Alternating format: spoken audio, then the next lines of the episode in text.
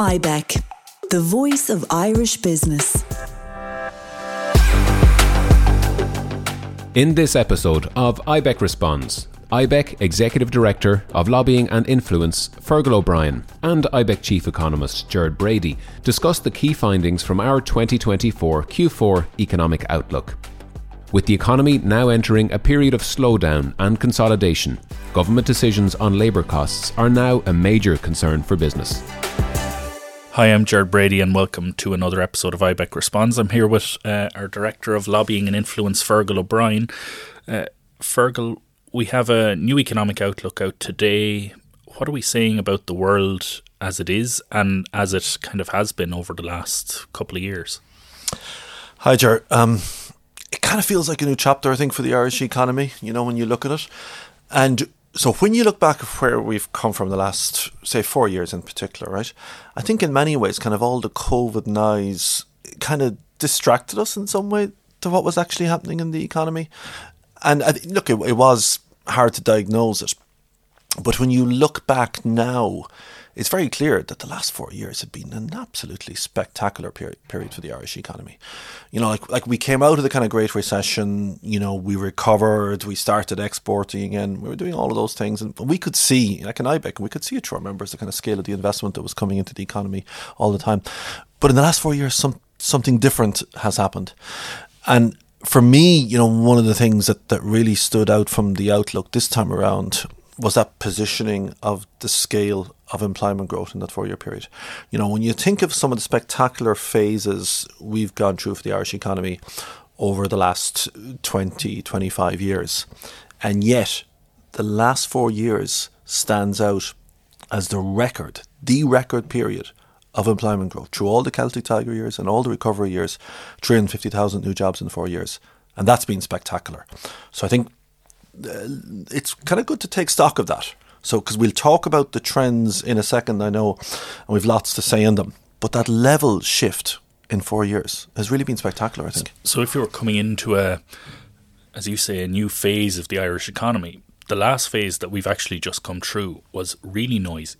There was mm. lots going on mm. with COVID and, and things in the global economy, supply chains, and all the rest that that were very very noisy. But if you look at the key indicator that people look at to judge the Irish economy in the very long term, are we importing or exporting people?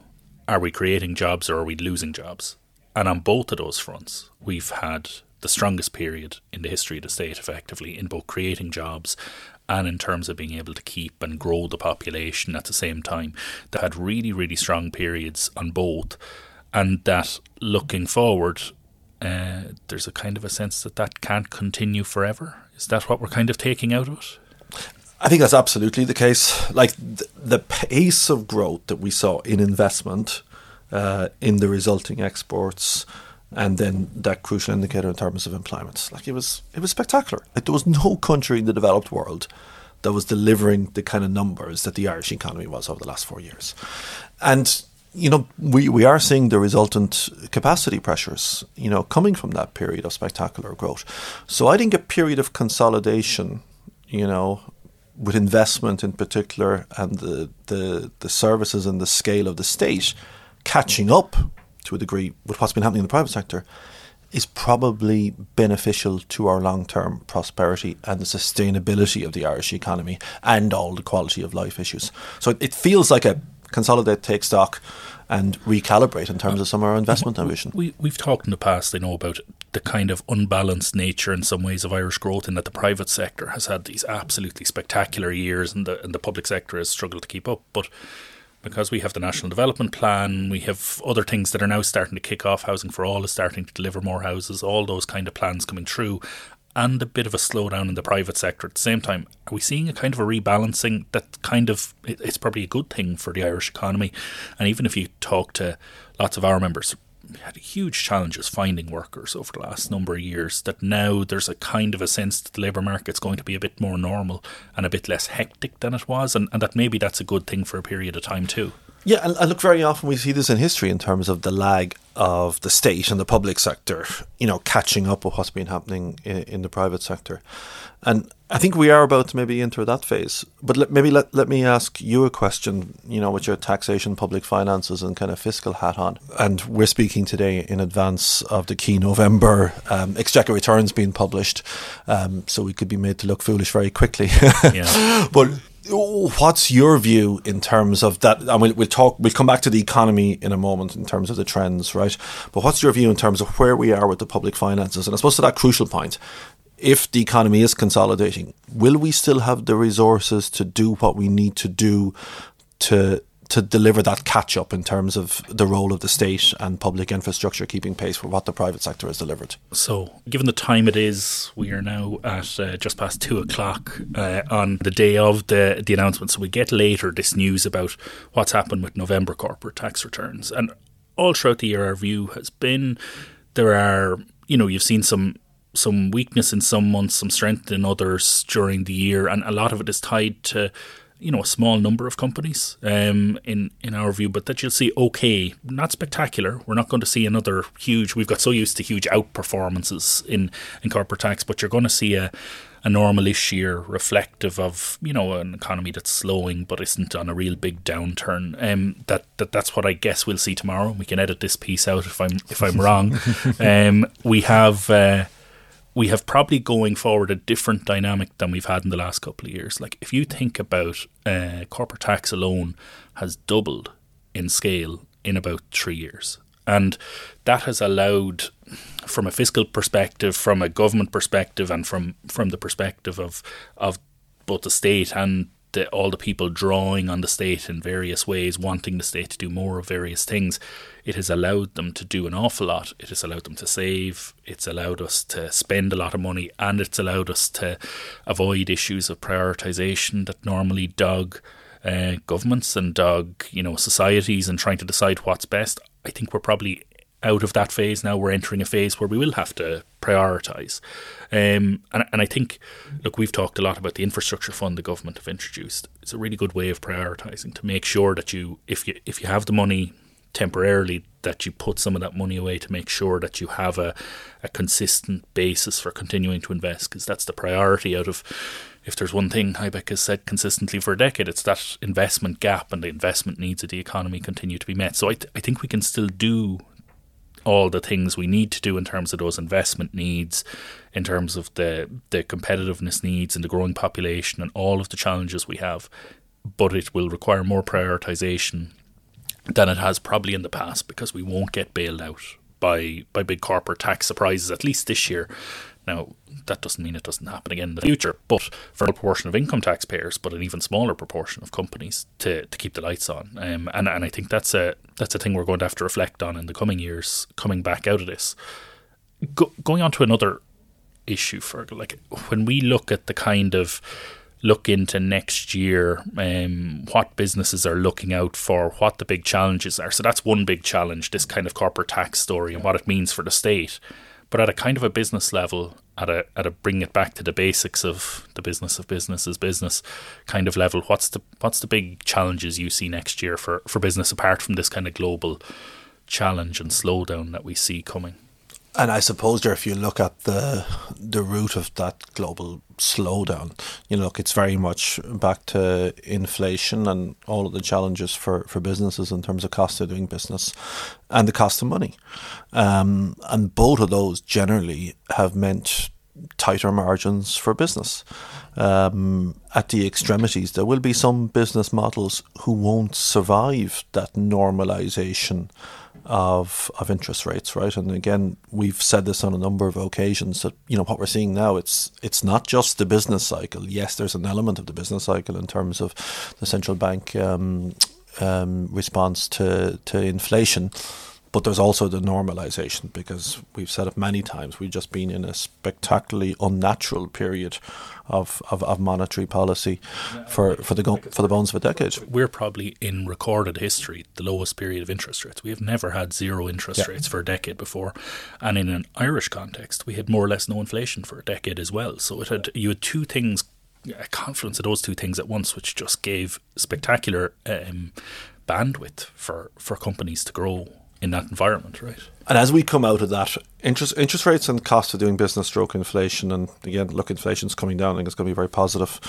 for for for businesses for next year in the in the context of expectations in the economy. You know, we're going to be looking more like a three percent inflation rate rather than where we've been maybe in around double that.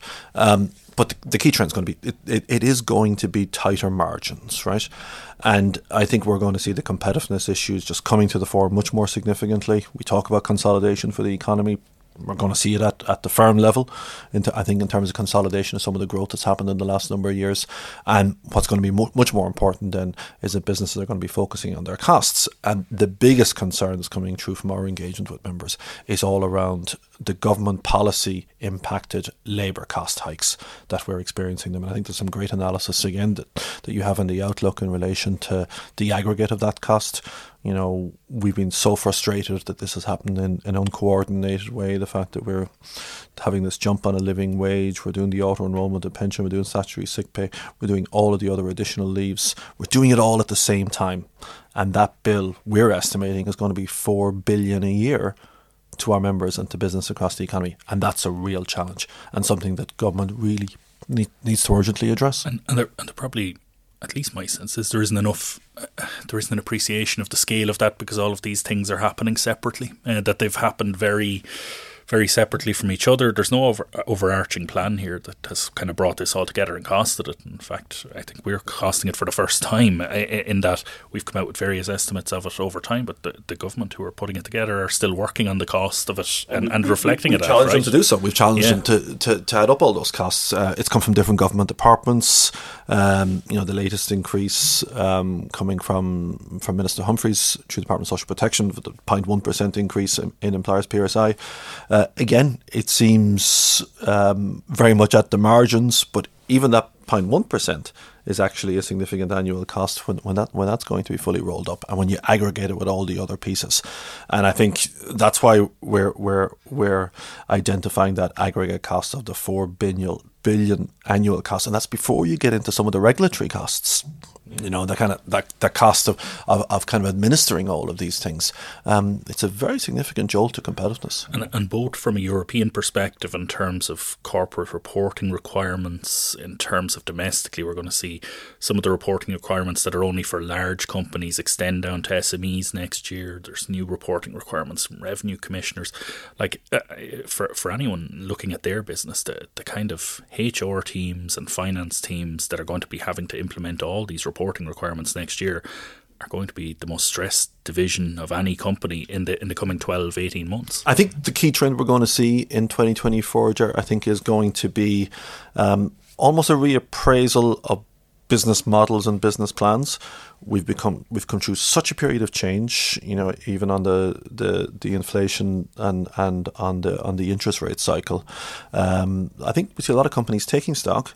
They're going to stress test their business models now to a new normal of a higher level of cost, because again, inflation comes down, the level of cost is not going to come down, and on what they'll regard as a new normal in terms of cost of money going forward.